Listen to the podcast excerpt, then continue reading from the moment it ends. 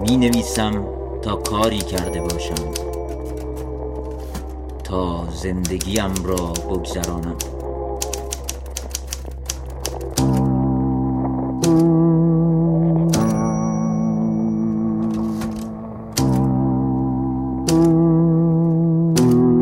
رادیو گوشه.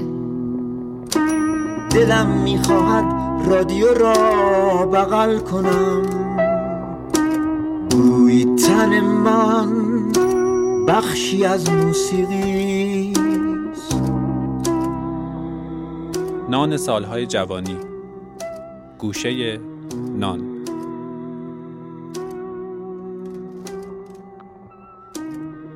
همیشه وقتی از نون حرف می‌زنیم یاد خاطراتی تو زندگیم میافتم.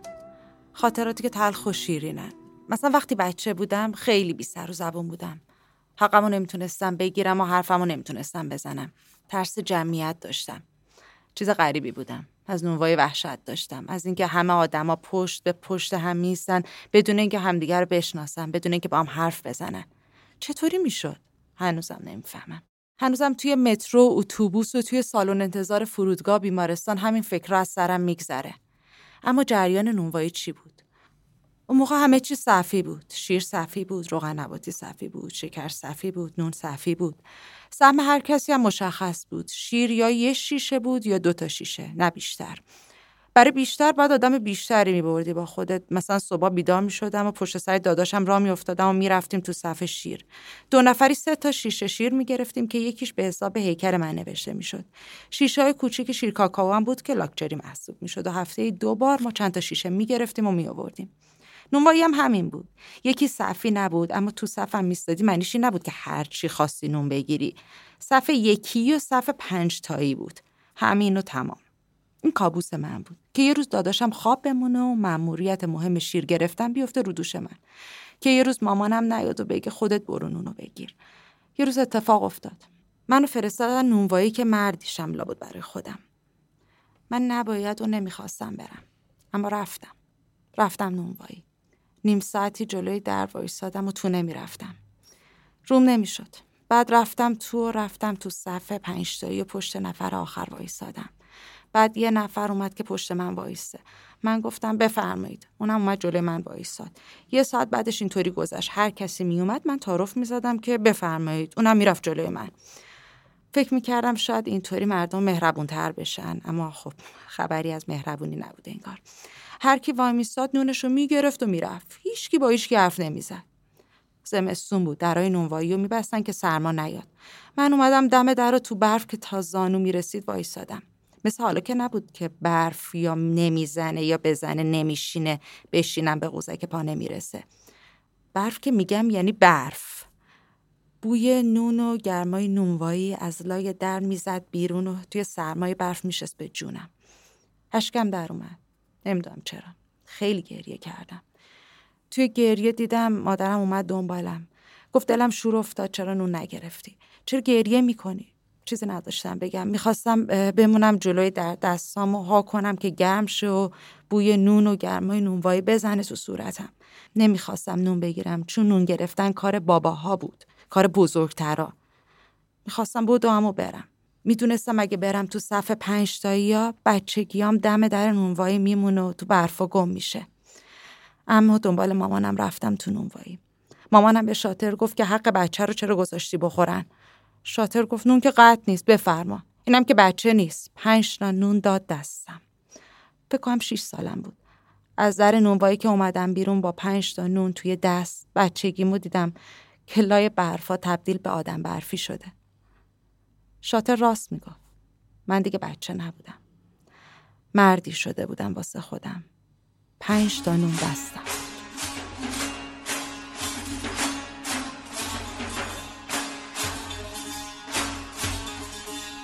ز خاک من اگر گندم برآید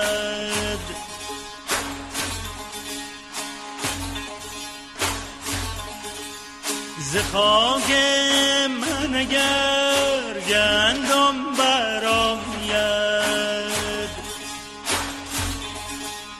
از آن گر نان پز زی مستی روایت منحصر به فرد مولوی رو از گندم و نان میشنویم.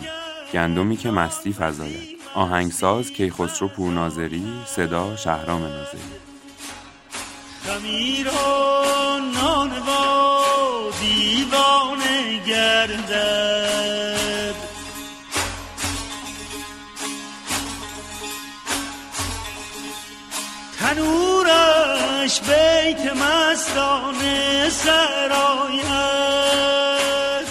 خوشحالیم که سومین رادیو گوشه رو با هم میشنویم. از محبت های شما و نظرهای مثبت و منفیتونم خیلی ممنونیم که با همون در میون می‌ذارید و رادیو گوشه این گوشه گوشه نانه این قسمت رو با سمت و گلاله و بامداد داریم ضبط می‌کنیم. امیدوارم که این قسمت هم دوست داشته باشیم رادیو گوشه قبلیمون گوشه دانشگاه تهران بود. نقدای خیلی در واقع موثر و مثبتی داشتیم. یکی دوتا هم نقد منفی داشتیم که واقعا نکتای مثبتی بود.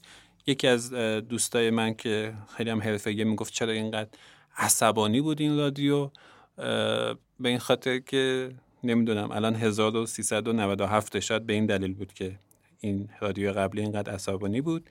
یه اشتباه خیلی بزرگی کرده بودیم توی رادیو قبلی و اون این بود که ما یه متنی رو اعلام کردیم از کتاب رمان خیلی خوب شهر بازی خوندیم.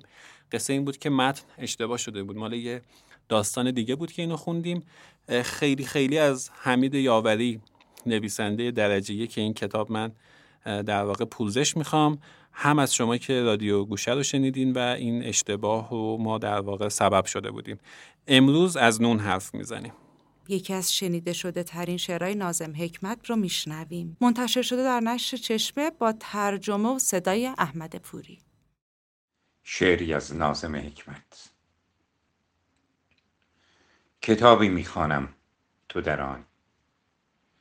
ترانه میشنوم تو در آنی.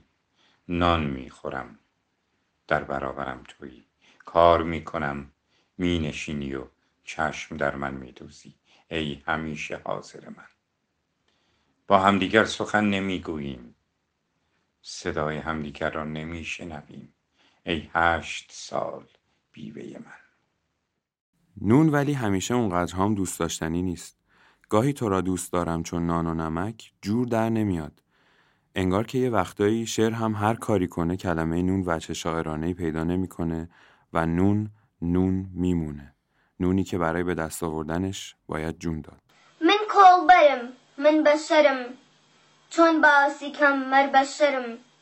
برسێتیە کەڕامەنێ هەر ئەو نانە لە داومەنێ خێزان داورم مناڵ وردم بێ پشتیوان چونکە کوردم به صدای دختر کولبر گوش می‌کنیم دختر کولبری که به کردی میگه من کولبرم. چطور بگم که انسانم؟ گرسنگیه که منو مجبور به این کار می‌کنه. این نان دام مرگ من میشه. سرمایهدار کاری کرد که نون قیمت جونم تموم شه.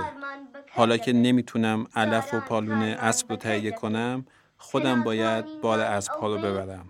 شبا از کوه ها و راه های سخت عبور می‌کنم. مرگ هدیه برای به دست آوردن نان. هرگز نمیگیم که پشیمونیم چون بی منت نام به دست میاریم. با شرف و افتخار. ئێمەنانی کەرمان ئەدا ئەڵف و ئاو سەرمان ئەدا. ئێستا ئێمە کەری نانین هەرگیز ناڵین پەشیمانین.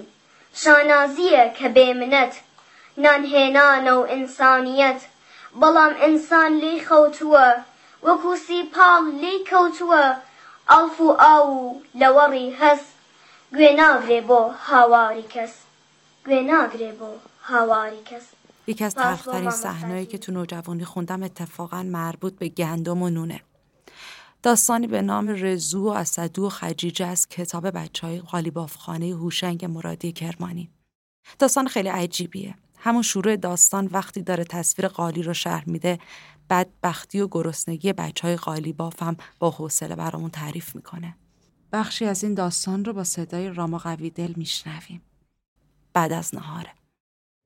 دل رزو هوای جوی تازه و گرم کرده بود. تکنان جوی نهار به هیچ جاش نرسیده بود. دلش از گرسنگی قش می کرد و گوشه کارگاه کنار کبرو نشسته بود. کم کم یواش یواش پا شد و به بهانه مستراح رفتن از کارگاه بیرون رفت. نرسیده به مستراح طویله بود. آهسته پاورچین پاورچین طوری که حسین او را نبیند رفت تو. طویله از بوی پهن مانده ادرار و عرق تن خرها پر بود. دم کرده بود. رزو دور برش را نگاه کرد. در طویله را پیش کرد. در طویله را جوری پیش کرد که صدایش بلند نشود. طویله تاریک شد. نوری باریک که از شکاف در طویله تو می آمد کف طویله را خط می انداخت. صدای نفس خرها، دم تکان دادن، پراندن مگس ها و سم به زمین کوبیدنشان می آمد. مگس وزوز می کردن. رزو خم شد. پهن تازه برداشت بازش کرد. پهن ترد بود. از هم پاشید و دانه های تر باد کرده سفید و سالم جو نمایان شد. رزو یکی از جوهای سفید و دانه های تر و ترد و باد کرده را برداشت و توی دهانش گذاشت. جوید قورت داد. دومی را هم خورد. جوها ترشمزه بود و بو داشت. اما می‌شد خورد.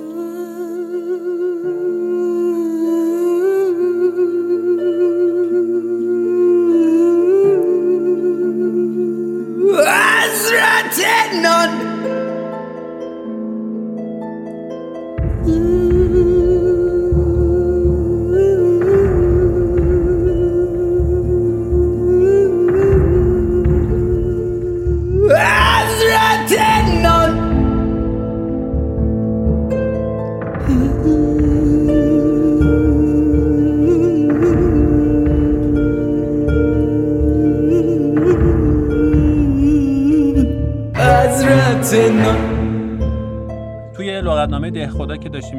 برای این شماله دیدیم که کلی ترکیب با نان داریم و خب خیلی گردآوری خوبی شده و خیلی معانی خیلی عجیبی میده خیلی معانی ممتازی داره.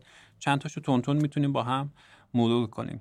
از نان انداختن کسی را ممر معاش او را قطع کردن نان او را بریدن به نان رساندن کسی را وسایل معاش و گذران وی را فراهم کردن. او را به نوایی رساندن. دقیقا یعنی یک معنی متضاد داره. نان انداختن و به نان رساندن. و حالا این چیزایی که می‌خونیم می‌بینیم که نان چقدر یعنی مهمه در فرهنگ ما که چقدر ترکیبای مثبت و منفی ساخته شده. مثلا به نان رسیدن به رزق و روزی رسیدن صاحب مال و منال شدن به نانی نیرزیدن سخت کمرز بودن داشته معلف نان آشالوده خوردن یعنی تنبل و بیکار و مفتخاره بودن. مثلا دیگه نان ارزن نانی که از ارزن پزن نان علکی نانی که آلد آن را با علک بیخته و سبوس آن را گرفته باشن. نان علکی از حالا معنی خود نون علکی را می‌تونه بده دیگه علکیه. و حالا اصلا شاید این کلمه از اینجا اومده. نان برنجی قسم شیرینی است نان عدس نانی که از آلد عدس پخته باشن. حالا باز می‌بینیم که یه عالمه نان با حبوبات مختلف پخته میشه. فقط با گندم نیست. نان بهشتی قسم شیرینی است نان جو نان جوین. ای سیر تو را نان جوین خوش ننماید. معشوق من است آن که به نزدیک تو زشته است. از سعدی. نان قندی هم نانیه که خاک قند یا شکر در خمیر آن می‌زنن. و نان بربری که خیلی جالب توضیحی که تو لغتنامه اومده.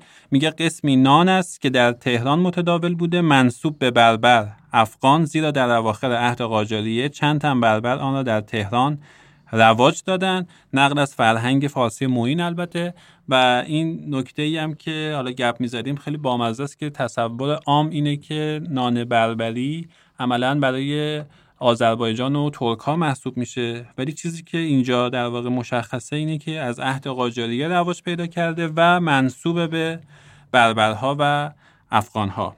نان بیات نون مونده نون شب مونده مقابل نون تازه. نون خشخاشی نانی که هنگام به تنور بردن دانای خشخاش برون میپاشن. نان پفتلنگر نانی که بر آتش نهند تا نرم و دندانگیرتر شود و چون از آتش برگیرند با پف کردن و تلنگر زدن خاکستر آن را بتکانند آنگاه بخورند. نان تفتان یا نان تافتان همون نان نون تافتون که میگیم. نانی است کلفتر از اقسام دیگر آن. نان فتیر نانیه که در آرد آن خمیرمایه به قدر لازم نزده باشند یا خمیرمایه آن را پیش از آن که مدتی مکفی بماند و تر شود و ورایت به تنور ببرند و بپزند نان فتیری خود نان فطیرم که اصلا یه پیام اجتماعی داشته همیشه دیگه و اصطلاح بیمای فطیره یعنی نشونه در واقع فقر و بیمایگی یک چیز هر چیزی رو میشه با نان فطیر در واقع مقایسه کرد. نان گندم نانی که از آرد گندم بپزند. و نان خشکه یا نون خشکه نانی که بیشتر از معمول آن را بر دیواره تنور نگه دارند تا به تدریج آبش بخار شود و خشک گردد. این قسم نان را مدت ها می‌توان نگهداری کرد بدون آنکه خراب شود یا کپک زند. این نان خشکه یه چیز باز متداولی بوده برای نگهداری هنوز تو یزد و کرمان و این چیزا هم داره استفاده میشه حتی رو میز می‌ذارن یه فرهنگ اینطوری دارن که با نون خشک بعدن اینقدر در واقع فراگیر میشه و غذای گاو و احشام و این چیزها میشه فرق داره. نان شب مانده، نان بیات، نان مانده، نان کشکین، نانی که از آرد باقالا و آرد جو و آرد گندم پزند از نازم الاطبا نان کشکین هم که یه ترکیب به نظرم درجه یکه اول یکی از دیالوگایی که توی مرگ یزگرد میشنویم. خیلی دیالوگ اعلاییه به نویسندگی و کارگردانی بهرام بیزایی یه تیکش رو می‌تونیم با هم گوش کنیم و برمیگردیم. نان کشکینش بده و سپس به تازیانه ببند تا سخن گوید. بپرس از شماره تازیان چند است کدام سویند چه در سر دارند سوارند یا پیاده. دور می‌شوند یا نزدیک در کار گذشتنند یا ماندن. او چرا مانده است؟ پیک است یا خبرچین یا پیشاهنگ؟ بپرسش ویرانه چرا می‌سازند؟ آتش چرا می‌زنند؟ سیاه چرا میپوشند؟ و این خدای که می‌گویند چرا چنین خشمگین است؟ پاسخ نمی‌دهد سردار. از خیرگی؟ فارسی نمی‌داند. آریسمانش ببند. نگهش دار و بکوش و با چوب دستت بکوبش و او را به سخن درار خب برگردیم به لغتنامه ده خدا و ترکیبایی که با نان ساخته شده. بعد از این تکه‌ای که از مرگ یزگرد شنیدیم ترکیبا کماکان بی‌نظیرن مثل نان به خون تر شدن یا نان به خون افتادن که کنایه از محروم بودن و منفعت نیافتن از چیزیه. نان از تنور سرد پختن کار عجیب و غریب کردن. نان با ناخون خوردن نهایت خسیس و فرومایه بودن. نان بر پشت شیشه مالیدن بی نهایت خسیس و لعین بودن. نان به قرض هم دادن یا نان به هم قرض دادن؟ الان متداول تره اینجا نوشته نان به قرض هم دادن که از کسی به امید تلافی حمایت کردن جانب کسی را گرفتن به هوای آنکه در آینده تلافی خواهد کرد که عملا ما الان در وضعیت نانوایی در جامعه به سر می‌بریم چون همه دارن به هم نون قرض میدن. توی فرهنگ سیاست اجتماع در هر کاری به این امید که یه نونی پس بگیرن. نان خود را آجار کردن باعث قطع روزی و نفع خود شدن ممر معاش خود را مسدود کردن به روزی و بخت خود پشت پا زدن. نان را به نرخ روز خوردن ابن الوقت و فرصت طلب بودن. در عقیده خود ثابت و پابرجا نبودن. به مقتضای روز تغییر عقیده دادن. نون به نرخ روز خوری هم که دیگه خیلی مشخصه دیگه. یعنی هم الان با قیمت دلار باید قیمت نون رو میزون کرد با قیمت رانت و با قیمت ژن خوب. و یک کم کار برای کسایی که نونو به نرخ روز می‌خورن به نظرم سخت شده. دارن زحمت بیشتری می‌کشن. نان گلبه به تیر زدن. که یه ترکیب بامزه است که میگه کنایه مفلسی و ناداری. به این معنی که میگه نان گلبرم رو هوا به تیر می‌زنه. حیف نان کنایه از وجود بیخاصیت و محمل. می‌خواد نان را بجوند و به دهانش بگذارند. نان اینجا آب اینجا کجا روم؟ به از اینجا. که اینو همیشه وقتی میگن که چرا مثلا مهاجرت نمی‌کنید و نمیرید و این حرفا همه دارن مهاجرت می‌کنن من میگم واقعا نان اینجا آب اینجا کجا روم؟ به از اینجا. چون شما با دو سه ساعت کار کردن تو روز می‌تونید یه هفته بخورید و بیاسایید و غم دنیا نکشین. وقتی مردهای همسایه انقدر دیر به خانه میرند تا طفلا بخوابند که نان از دست خالی پدر نخواهند چه جای اشرت مملکت صاحب داره. پادشاه باید به فکر رعیت باشه. رعیتان پدر سوخته. میراث کدام مخنس این مردم انسانهای شریفی هستند. بسیار بالاتر از همپالکی های فالود خور تو دیالوگی از فیلم هزار دستان ساخته علی حاتمی رو میشنویم. مسلومند ملتی که ادبش قناعت را فضیلت می‌داند هر سال دوچار قهدی است. پس مجلس و عدالت خانه در این میان چه کاره؟ عدالتی که می‌گوید که آقازاده به دنیا بیاید یکی خانه زاد این دیالوگ و ابوالفتح صحاف به رضا تفنگچی یا همون رضا خوشنویس داره میگه؟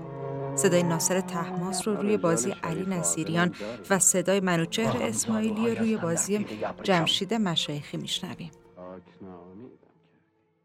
مگه میشه از گوشه نان حرف بزنیم و یاد شعر غزلی در نتوانستن یا همون غم نان اگر بگذارد احمد شاملو نیفتیم از احمد پوری نازنین خواهش کردم که با اون صدای گرمش این شعر قشنگ رو برای ما بخونه. از دست های گرم تو کودکان تو امان آغوش خیش سخنها می توانم گفت غم نان اگر بگذارد. نقمه در نقمه درفکنده ای مسیح مادر ای خورشید از مهربانی بیدریق جانت با چنگ تمامی ناپذیر تو سرودها می توانم کرد غم نان اگر بگذارد. رنگ ها در رنگ ها دویده از رنگین کمان بهاری تو که سراپرده در این باغ خزان رسیده برافراشته است.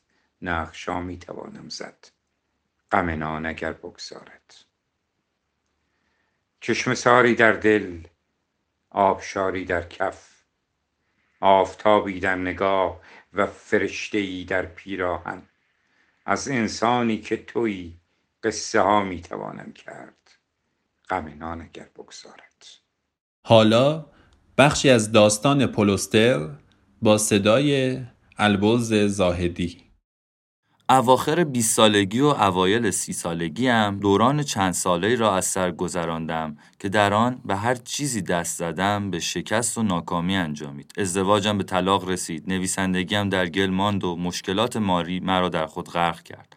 از کمبود مقطعی یا سنگ به شکم بستن ادواری حرف نمی‌زنم بلکه از فقدان مدام جانکاه و نفسگیر مالی صحبت می‌کنم که روحم را تباه ساخت و مرا به وحشتی بی پایان مبتلا کرد. خب البته این چیزی که تو الان داری می‌خونی در واقع وصف خیلی از آدمایی که دوره میز نشستن. فکر کنم که شاید هممون در واقع اینو تجربه کردیم. آره. این چون ممکنه الان اشک ما رو در بیاره من خواهش می‌کنم که بخش دیگه از کتاب بخون آره باشه. من یه تیکه میپرم جلو که فکر کنم فقط اقلا پولوستر باشه. عالی. به ما آموختند که به آزادی و عدالت برای همه ایمان بیاوریم. اما در واقعیت آن آزادی و عدالت غالبا با یکدیگر سر جنگ داشتند. جستجوی پول کاری به عدالت و انصاف نداشت. موتور محرکش اصل اجتماعی هر کس برای خودش بود. انگار برای اثبات رفتار ذاتا غیر انسانی بازار تقریبا تمامی استعاره ها از قلمرو حیوانات گرفته شده بود. گورکا به جان هم افتادند. بازی موش و گربه هم چشمی قانون بقای اسلحه پول دنیا را به برنده ها و بازنده ها دارا و ندارها تبدیل کرد. نان سنگک نان تافتون نان بربری نان نوشتن نان آجر نان نان رساندن. نان کارگری. بابا نان آور نان آجر. بابا نان نان کور. بابا آجر. آور. مامان چی؟ بابا کو. نان کارگری. نان آور بابا نان داد. مامان چی؟ بابا کو. بابا نان. نان بابا آجر شد. بابا آجر پر در نان بابا نان شیشه نان سنگک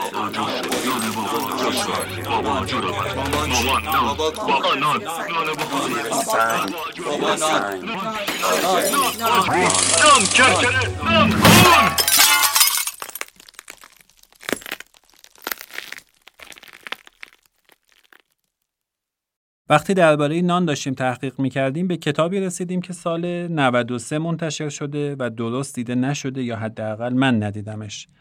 متاسفانه. کتابی به نام خوراک و تاریخ نوشته تام استندیج و ترجمه محسن مینوخرد.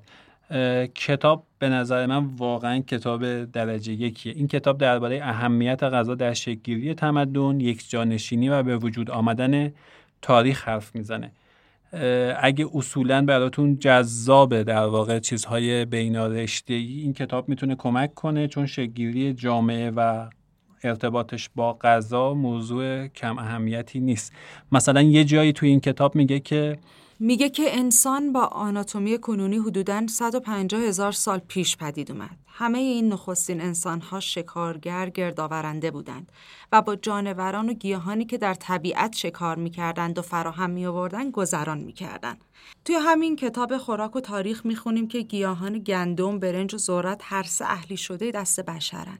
در واقع این چیزی که ما به اسم ذرت می‌بینیم کاملا اهلی شده انسانه و در طبیعت وحشی چنین چیزی اصلا وجود نداره. داستان گندم هم به قول این کتاب عملا همینه یعنی اهلی شدگی. اهلی کردن گندم تمدن‌های آسیای جنوب غربی و شرق آسیا رو بنا نهاده. بعد از اهلی کردن خوک در 8000 سال پیش از میلاد در آسیای دور و مرغ در 6000 سال پیش از میلاد در جنوب شرقی آسیا تمدن در واقع آسیای جنوب غربی شکل گرفته. روی آوردن بشر به کشاورزی و اهلی کردن ذرت و غلات سنگ بنای تمدنیه که ما امروز تو اون قرار داریم. برنج در آسیا ذرت در آمریکا و گندم در جنوب شرقی آسیا. همین گندم که تمدن ساز بود بعد از اهلی کردن و انبارسازی تبدیل به قدرت شد و بشر رو یک نشین کرد تا برای حفظ مزرعه، حفظ خانه و حفظ انبار غذا بیسته و مبارزه کنه.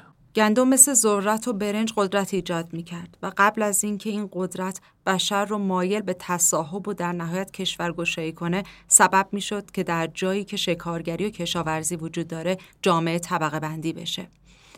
گندم، ذرت و برنج سبب قدرت بودند و این قدرت سبب می‌شد انسان پیش از میلاد که میل به گسترش داشته، میل پیدا کنه به کنترل مردم و در نهایت ساخت پرستشگاه های با شکوه رو بیاره. خلاصه اینکه می‌تونیم بگیم چیزی که هستیم حاصل خوراک بدونیم، حاصل گندم. گندم گل گندم گل گندم گل گندم گندم گل گندم گل گندم گل گندم.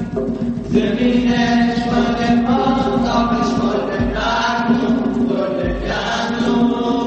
زمینش مال ما مال مردم گل میکاریم همچین و همچون گل گندم. گندم میکاریم همچین و همچون گل گندم زمینش مال ما آبش مال مردم. گل گندم زمینش مال ما آبش مال مردم. گل گندم وقتی می‌خوریم ترانه گل گندم را با صدای بیژن مفید میشنویم. همچین و همچون گل گندون زمینش مال ماست آبش مال مردم گل گندون زمینش مال ماست آبش مال مردم گل گندون تا چانه زیر کرسی تپیده ایم. تیغه های تیزی برق زنان از آسمان می بارد. ننه می گوید این سرماست که می بارد. من و لطیف تکه های نان بیات را گاز می‌زنیم و از آنها اسباب بازی می سازیم. این یک شطور است. کوهانش را ببین. لطیف یک گاز به طرف دیگر نان می‌زند و می‌گوید حالا شد یک هفتیر و به سوی من شلیک می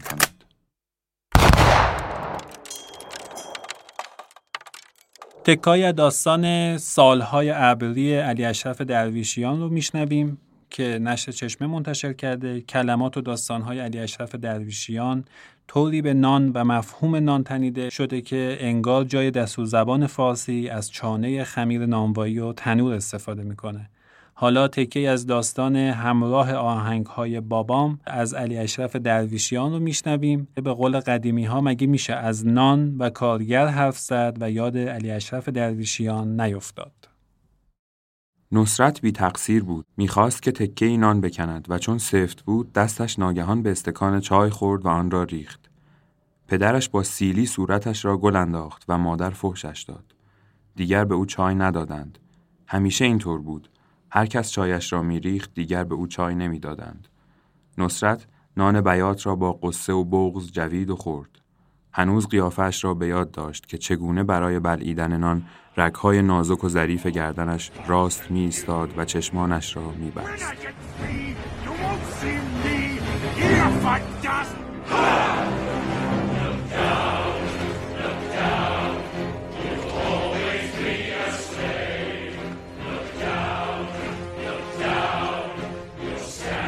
و صحبت نان که میشه و پای دزدی نان و گندم که به میون میاد مگه میشه یاد بینوایان ویکتور هوگو نیفته تکه هایی از فیلم موزیکال بینوایان رو میشنویم.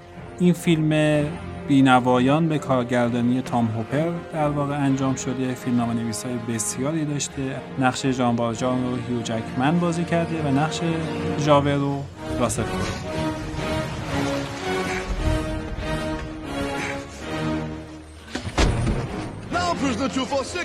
زندانی 24601 وقت تو رسیده. آزادی مشروط تو شروع شده. می‌فهمی معنی چیه؟ بله. یعنی من آزادم. نه یعنی اینکه مجوز موقت ترک اینجا رو گرفتی. این نشانه شهر رو همه جا باید نشون بدی. من یه قرص نان دزدیدم. بچه خواهرم نزدیک بود بمیره من از گرسنگی داشته باز هم گرسنگی خواهی کشید. مگه اینکه معنی قانون رو بفهمی معنی اون 19 سال برده قانون بودن رو می‌دونم. پنج سال به خاطر کاری که کردی باقیش هم به خاطر اینکه سعی کردی فرار کنی. بله 24 601 اسم من جان والجانه. من هم جاور هستم. اسم منو فراموش نکن. منو فراموش نکن. 24 601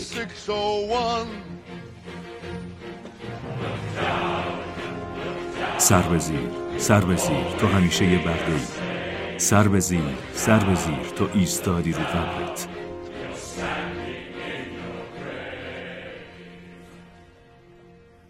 البته به قول دهه شستی ها بینوایان هم بینوایان قدیم. بینوایانی که سه دهه پیش یا به قول تاریخ نویسان دوران واتو واتو از تلویزیون ایران پخش می شد بینوایان قسمت اول ظروف نقره.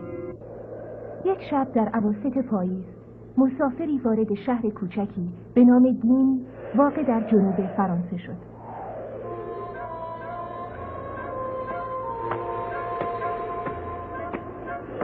پیدا بود که این مرد تمام روز راه رفته چون خیلی خسته به نظر می آمد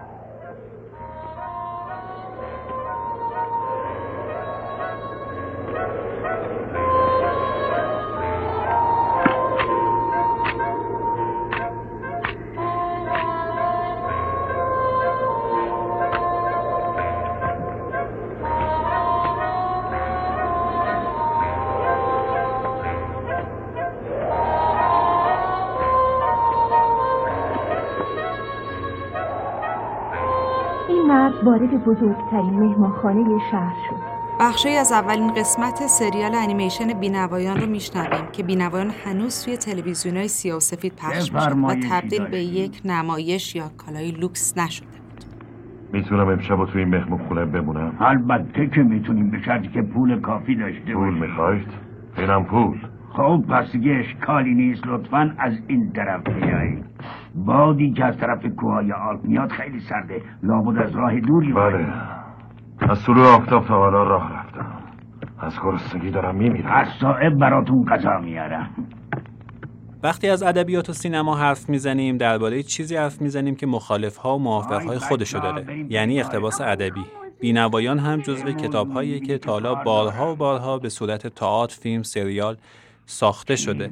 درباره اقتباس ادبی از دوستم راما قویدل کارگردان سینما دعوت کردم که بیاد و برای ما کمی حرف بزنه. راما جان سلام. سلام. در مورد بینوایان اولین چیزی که به ذهنم می‌رسه اینه که یک جمله معروفی هست که از قول ژان ولژانه و اون میگه که من یه قرص نان دزدیدم و 15 سال به خاطرش حبس گرفتم و در اون 15 سال تعداد قرص های نان بسیار زیادی رو مجانی خوردم. حالا همونطوری که با هم صحبت کردیم پوریا جان قاعدتا سورس این مطلب خیلی مشخص نیست. معلوم نیست واقعا وجود داره این جمله یا نه. اما در مورد اختباس ادبی که صحبت شد از بینوایان خب دهه شست من تقریبا نوجوان بودم. و اون انیمیشنی که برنامه کودک پخش می‌کرد و به خوبی خاطرم هست با همه جزئیاتش. و حتی دکوپاژاش رو قشنگ تو ذهنم هست. ولی خب این بینوایان در طول این سالها رفته رفته شکل عوض کرد و فرمش تغییر پیدا کرد و تبدیل شد به یه چیز دیگری که شاید به اون اثر درجه یکی که از ویکتور هوگو می‌شناسیم و خوندیمش قاعدتا هممون هیچ ربطی نداره. خصوصا نسخه های سینمایی که ساخته شدن نسخه های فرانسوی بود که اگه خاطرت باشه ژان گابن بازی می‌کرد نقش ژان ولژانو یا حتی اون ورژن امریکاییش که آنتونی پرکینز جاور رو بازی می‌کرد. اونا خیلی چیزای عجیب و غریب و فیلم های درجه یک و جذابی هستن که تقریبا به این نسخ امروزی ما هیچ ربطی ندارن. البته که این ماجرا اختباس ادبی برای خود من همیشه یه چیز معماگونه پرسوالی بوده که چطور میشه جهان کاملا متفاوت یک رمان اونقدر پیچیده پیچیده به لحاظ ابعاد درونی آدم ها رو تبدیل به تصویر کرد؟ چون این دوتا خیلی مدیوم متفاوتی با هم. اونجا با جهان درون آدما سر کار داریم ولی در سینما و تصویر با یه جهانی سر کار داریم که در واقع تبیینش به راحتی رمان نیست. و معمولا این بحث رو پیش میاره که خب حالا این رمان یا کتاب بهتر از فیلمشه اون فیلمش بهتره و این مجادلات همچنان ادامه داره تا به امروز. مرسی. این نکته هم که میگی من چیزی که گوشه ذهنم هست اینه که حالا مثلا خود رمان بینوایان به صورت مشخص انتقادی که بهش هست اینه که بخش زیادی از متن موعظه است. یعنی ویکتور هوگو یک داستان خوبی رو داشته تعریف می‌کرده ولی خب حرفای خیلی زیادی هم تو دلش بوده که ربطی به داستان نداره. این جزء نقداییه که به در واقع اثر بعضی از اثرهای ادبی کلاسیک از جمله بینوایان گرفته میشه. خیلی خیلی ازت ممنونم. مرسی ممنون. من از طرفدارای پرپاگورس رادیو گوشم. در ادبیات دورههایی استفاده از کلمه نان یا مفهوم گرسنگی تعهد نویسنده رو نشون می‌داده و ادبیات متحد هم طرفداران و منتقدان خودش رو در همه این سالها داشته. البته که تلاش ما در این پادکست فقط پرداختن به گوشه نانه نه همه نان.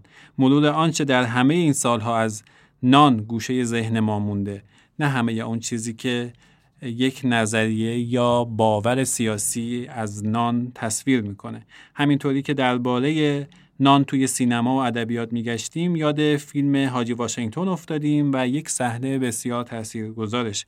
علی حاتمی تو فیلم حاجی واشنگتن صحنه خیلی مهمی رو خلق کرده و از این تعبیر استفاده می‌کنه که مردم نان شب ندارند. شراب از فرانسه میآید. مملکت رو تعطیل کنیم. دارالایتام دایر کنیم درست تره مردم نان شب ندارند. شراب از فرانسه میآید قحطی است دوانی است. مرض بیداد می‌کند نفوس حق و نفس می‌دهند. باران رحمت از دولتی سرقبله عالم است. و سیل و زلزله از معصیت مردم. میر غضب بیشتر داریم تا سلبانی. سربریدن از خط سهلتر ریخت مردم از آدمی زاد برگشته. سالک بر پیشانی همه. مهر نکبت زده. چشم ها خمار از تراخم است چهره ها تکیل از تریاک اون چهار تابن با رخت شاه عباس ما بهش کرم گذاشته. من فکر می‌کنم شاید این تعبیر در واقع علی حاتمی تو حاجی واشنگتن که میگه مردم نان شب ندارند شراب از فرانسه میآید یه گوشه چشمی هم داشته به یک نقل قول تاریخی و معروف. حتی شاید یک گوشه چشمی هم داشته به انقلاب فرانسه. نقل قول و حکایت معروفی که میگم اینه که میگه مردم رفتن به یک ملکه که حالا میگم این ملکه کدومه توی این روایت های مختلف. میگن که خانم جان اوضاع خرابه و مردم نان ندارن بخورند. ملکه هم پاسخ میده مردم نان ندارن بخورن خب شیرینی بخورند. این حکایت البته به خیلی ها نسبت داده شده اما بیشتر از همه به خانم ماری آنتوانت ملکه فرانسه نسبت داده میشه که خب اشتباهه. این جمله اولین بار در بخشی از کتاب اعترافات به قلم ژان ژاک روسو در سال 1782 نوشته شده. اما احتمالاً به این دلیل که ماری آنتوانت ملکه محبوبی نبوده و دقیقا آخرین ملکه فرانسه پیش از انقلاب کبیر فرانسه بوده این جمله به اون نسبت داده میشه حتی گفته میشه این نقل قول از ملکه شعله خشم مردم رو روشن کرده این اشتباه البته محدود به زبان فارسی نیست و حتی توی منابع فرنگی هم یادآوری می‌کنند که اصل این جمله مال ژان ژاک روسو بوده نه ملکه ماری آنتوانت. من یک توضیح بدم. اینکه گفته میشه این جمله مال ژان ژاک روسو جمله دقیقی نیست. ژان ژاک روسو توی کتاب اعترافات برای تبیین نظرش از حکایتی استفاده می‌کنه که این جمله توی اون حکایت اتفاق میفته و میشه گفتش که این جمله با نظر ژان ژاک روسو اصولا یکسان نیست. این توضیح اول. توضیح دوم این که گفته میشه این جمله خشم مردم فرانسه رو شعله بر کرده جمله ای که باید بهش ملاحظه دقیقتری کرد. شاید دقیقتر این باشه که بگیم خشم مردم فرانسه در انقلاب کبیر فرانسه که سالها طول کشید با انتصاب و انتشار این جمله به نقل از ملکه شعله برتر شده و نه این معنی که با این جمله انقلاب فرانسه شروع شده. چه با این جمله چه بی این جمله چه مردم فرانسه پیش از انقلاب کبیر نان میخوردند یا مسئولاشون می‌گفتن اگه نان ندارید بخورید شیرنی و کیک بخورید آتش انقلاب کبیر فرانسه به دامن ماری آنتوانت گرفت. و با خشم مردم در ده اوت 1792 مواجه شد. حتی کمک خواستن از برادرش لئوپولد دوم که پادشاه اتریش بود تغییری توی حالش ایجاد نکرد. پادشاه اتریش وقتی در حمایت از خواهرش که ملکه فرانسه بود اعلام جنگ کرد مردم بسات ماری آنتوانت رو برچیده بودند. ماها بعد 16 اکتبر 1793 گردن ماری آنتوانت به گیوتین سپرده شد. همینطوری که سمت توضیح داد من فکر می‌کنم اگه جمله نان ندارید بخورید شیرینی بخورید سطری از کتاب اعترافات ژان ژاک روسو هنوز در گوشه و کنار جهان به گوش می‌رسه به این دلیله که معیشت هنوز مسئله غیرقابل حله. حالا چه به اسم ماری آنتوانت یا اسمای دیگه این جمله یادآوری بشه. نکته اینه که این جمله پنج کلمه ساده است. پنج کلمه که می‌تونن نفرت، فاصله طبقاتی، تبعیض، اعتراض و فراموشی تاریخی رو نشون بدن. نان نداشتن، خوردن، شیرینی، خوردن. مردم نان شب ندارند. شراب از فرانسه میآید تهدید.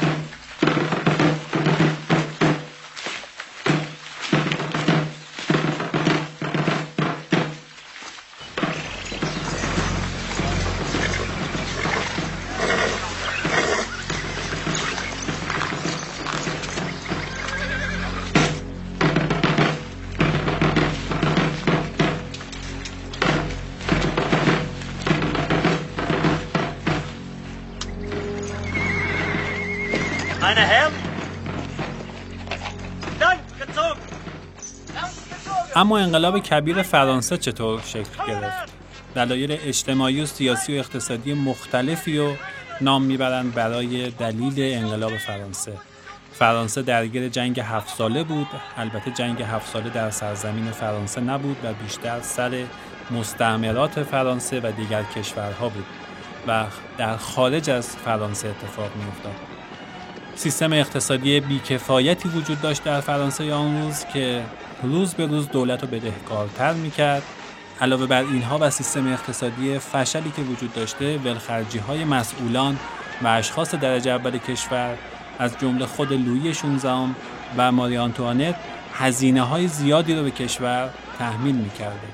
کلیسا هم که بزرگترین صاحب املاک بود مالیات های زیادی رو به اسم های گوناگون از مردم می‌گرفت و واقعا مردم رو ناراضی کرده بود. بحران کشاورزی به وجود اومده بود قحطی و سوء تغذیه به وجود اومده بود. بازرگانی مستقل داخلی عملا بیمعنا شده بود و گمرک هم به دلیل سیاست های لوی 16 بلا تکلیف بود. طبقه بازرگان و حرفگران از دست طبقه اشراف زله شده بودند. کشاورزان و حقوق بگیران و طبقه متوسط از سیاست های اقتصادی و تناقضات طبقاتی حاکم در جامعه به سطوح اومده بودند. شغل نبود بیکاری مردم رو فقیر و فقیرتر می‌کرد و در نهایت نان نبود. قحطی نان به وجود اومده بود. به انقلاب فرانسه حتی میشه گفت انقلاب نان. نانی که منجر به اختراع یکی از عجیبترین و ترسناکترین اختراعات تاریخ بشر شده. گیوتین.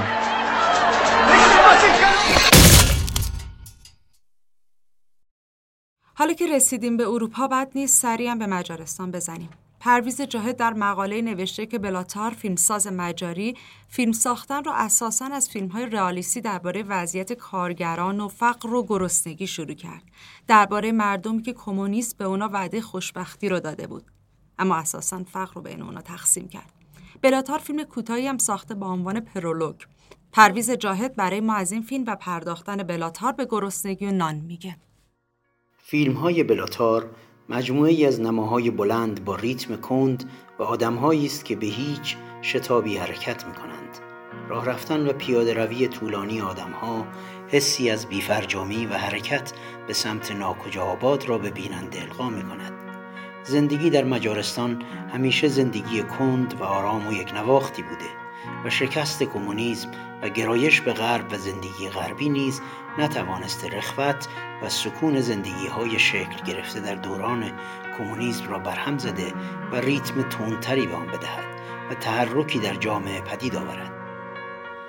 در فیلم کوتاه پرولوگ که تار در سال 2004 به عنوان اپیزودی از مجموعه فیلم های کوتاه چشماندازهای اروپا ساخت نه تنها با ویژگی های سبکی سینمای بلاتار یعنی تصویر سیاه سفید حرکت دوربین و چهره های در هم شکسته و ملول مردان و زنان سر و کار داریم بلکه باز آدم های فقیر و بی خانمان و گرسنه ای را می‌بینیم که برای گرفتن یک لغم نان و یک لیوان چای در مقابل یک ساختمان خیریه صف کشیدند. پرولوگ فیلمی است بدون دیالوگ یا نریشن و حتی پلات. یک نمای بلند بدون قطع با موسیقی مینیمالیستی و حرکت نرم دوربین. بلاتار این خیلی گرسنگان را به صورت تودهی بیشکل به ما نشان نمی دهد بلکه دوربین او با حرکت آهسته حتی جزئیات صورت و نگاه خسته و بیامید آنها را نیز ثبت وضعیتی ایستا و ساکن که حتی حرکت دوربین و حرکت توده منفعل خسته و ناامید که تنها به دنبال لغمه نان است نیز این سکون را بر هم نمی‌زند دوربین در مدیوم شات آرام از روی این ارتش گرسنه ها عبور کرده و به پنجره بسته می رسد و روی آن متوقف می شود دختر جوانی پنجره را باز می کند و بسته نان را به همراه یک لیوان چای به آدم های توی صف می دهد. تنها کلامی هم که در فیلم شنیده می شود از زبان همین دختر است که به آنها می گوید نوش جان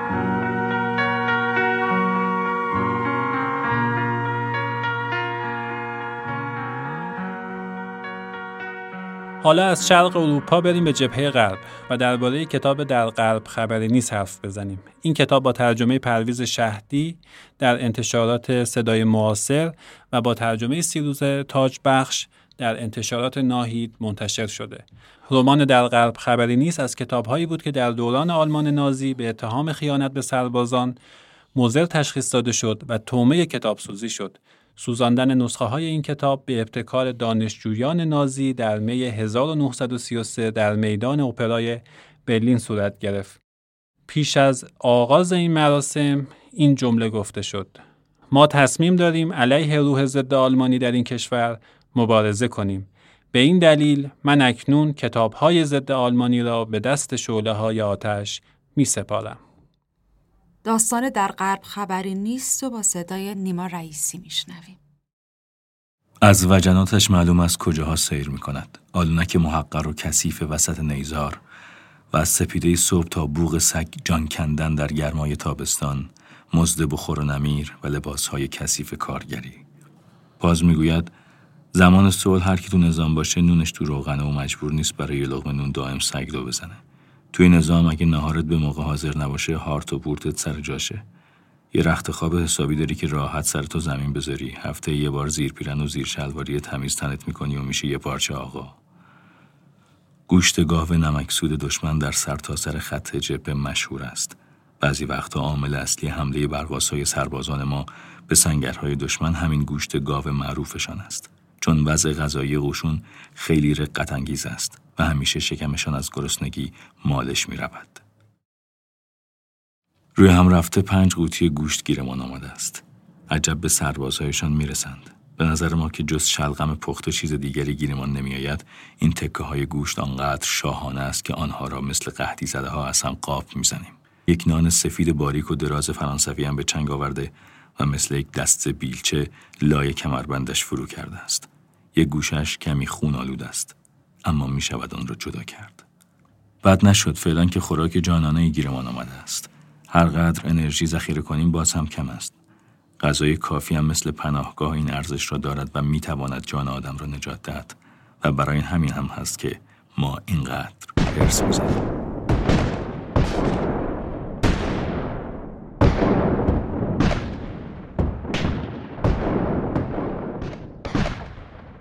تو این قسمت رادیو گوشه گوشه نان می‌رسیم به مهدی یزدانی خورم نویسنده و روزنامه نگار. سلام مهدی. سلام پوریای عزیز لطف داری و خوشحالم که اینجا کنار تو دوستان دیگه هستم. قربان تو. مهدی این گوشه گوشه نان دیگه با هم گپ زدیم. به هر صورت مسئله نان و مسئله در واقع گرسنگی یک مسئله که همیشه با تاریخ هنر آمیخته است و با وضعیت سیاسی حالا در دوره های مختلف. و فکر می‌کنم که توی روزگاری که ما به سر می‌بریم این مسئله دوباره مسئله خیلی جدی شده. یعنی همیشه جدی بوده ولی الان دیگه خیلی جدی تر شده. و فکر می‌کنم که توی هنر ادبیات هم ما واکنش های زیادی نسبت به این قضیه تو دوره های مختلف حالا چه تو ادبیات ایران چه تو ادبیات کشورهای دیگه داشتیم که امر تکرار شونده است. یعنی در واقع وقتی میگیم نان تصاویر خیلی زیادی حتی خواننده های عامی هم بی تردید جانوارجان و نان به هر صورت به چشمشون میاد به یادشون میادش. یعنی انقدر کلاسیک شده در واقع.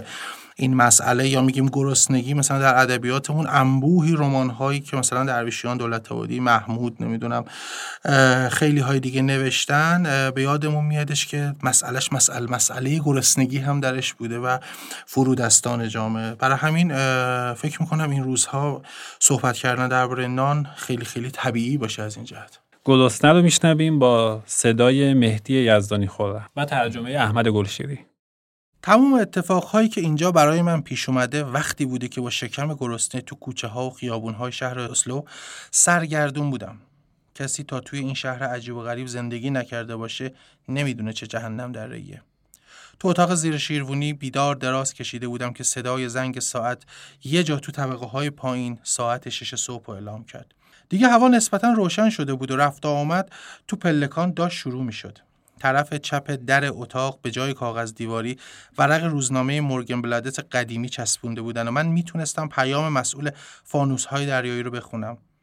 درست کنار اون هم برای یه نون تازه تبلیغ کرده بودن. عکس یه نون توپل و گنده رو انداخته بودن و زیرش نوشته بودن نونوایی فابیان اولسن. همین که دیگه بیدار شدم مثل همیشه رفتم تو این فکر که چی می‌شد اگه امروز موضوعی پیش می اومد که مایه دلخوشی من می‌شد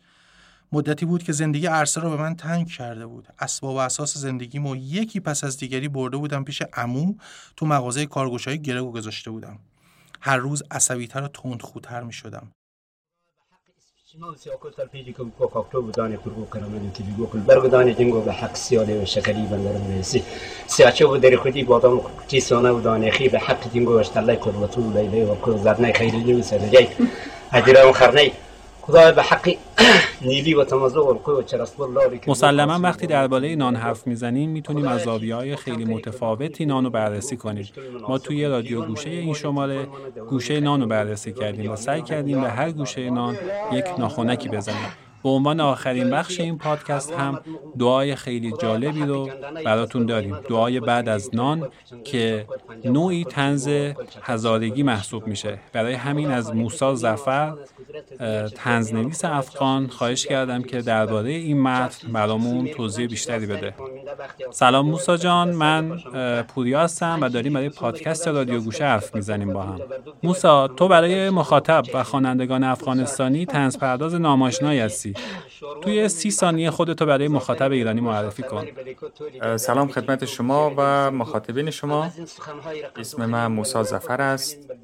حدود 6 الی 7 سال میشه که در رسانه های مختلف زبان فارسی مشخصا در رسانه های چاپی افغانستان می نویسم درباره این دعای پس از نان در زبان هزارگی هم لطفا برامون حرف بزن و ببینیم که توی این در واقع دعا و این تنز چه اتفاقی میفته بله این دعا دعای جالبی است که توسط یک مرد روستانشین در ولایت دایکندی ساخته شده در اول هر دعا اسمی از مناطق هزارنشین ولایت دایکندی برده میشه و در آخرش از خداوند نیازهای اولیه یک زندگی روستایی را طلب می‌کنه ویژگی دعا این است که کاملا به زبان محلی ساخته شده و مرد دعاگو خداوند را با کلمات عربی مثلا بسیار شکنجه نمی‌کنه.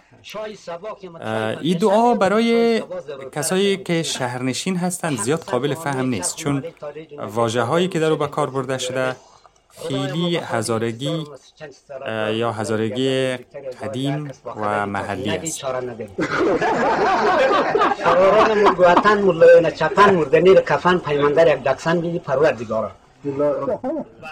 خب من اینجا باید از محسن آزرم باید یاد کنم و هم ازش تشکر کنم و هم تسلیت بگم به خاطر اتفاقی که براش افتاده و به همین دلیل توی این پادکست نبود. این هم گوشه نان رادیو گوشه. ما رو تو کانال تلگرام و توی شنوتو می‌تونیم بشنویم البته روی ساندکلاد هم تازه اومدیم. گوشه بعدی گوشه کار.